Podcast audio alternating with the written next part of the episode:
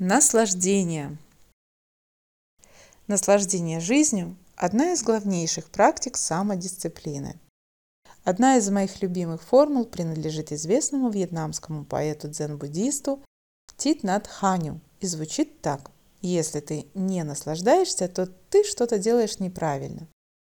Осенью в одном из первых текстов я уже писал об этом, упоминая прямой перевод санскритского термина «пуруша», который можно перевести на русский как «дух», буквальный перевод «человек».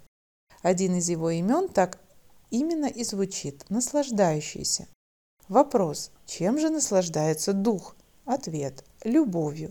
Вопрос – любовью к чему, кому?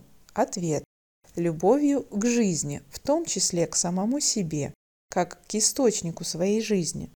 Вопрос – каковы критерии, как понять, что любишь жизнь? Ответ. Описать напрямую это невозможно, но есть признаки. Например, когда ты любишь свой мир, ты испытываешь и проживаешь в нем радость, благодарность, покой. Производные этих переживаний проецируются в то состояние ума, которое мы называем счастье, и воплощается в здоровье, благополучие, семейной гармонии, социальной, творческой и духовной реализации. Вопрос. Почему у меня этого нет? Ответ. Из-за болезни ума, которая неизбежно возникает при нарушении основных принципов жизни, особенно из-за склонности к насилию и самообману. Вопрос. А оно счастье-то вообще существует или это выдумка? Ответ. Существует, и более того, это твое естественное состояние. Вопрос. Как мне это вернуть? С чего начать? Ответ. Самодисциплина. Вопрос.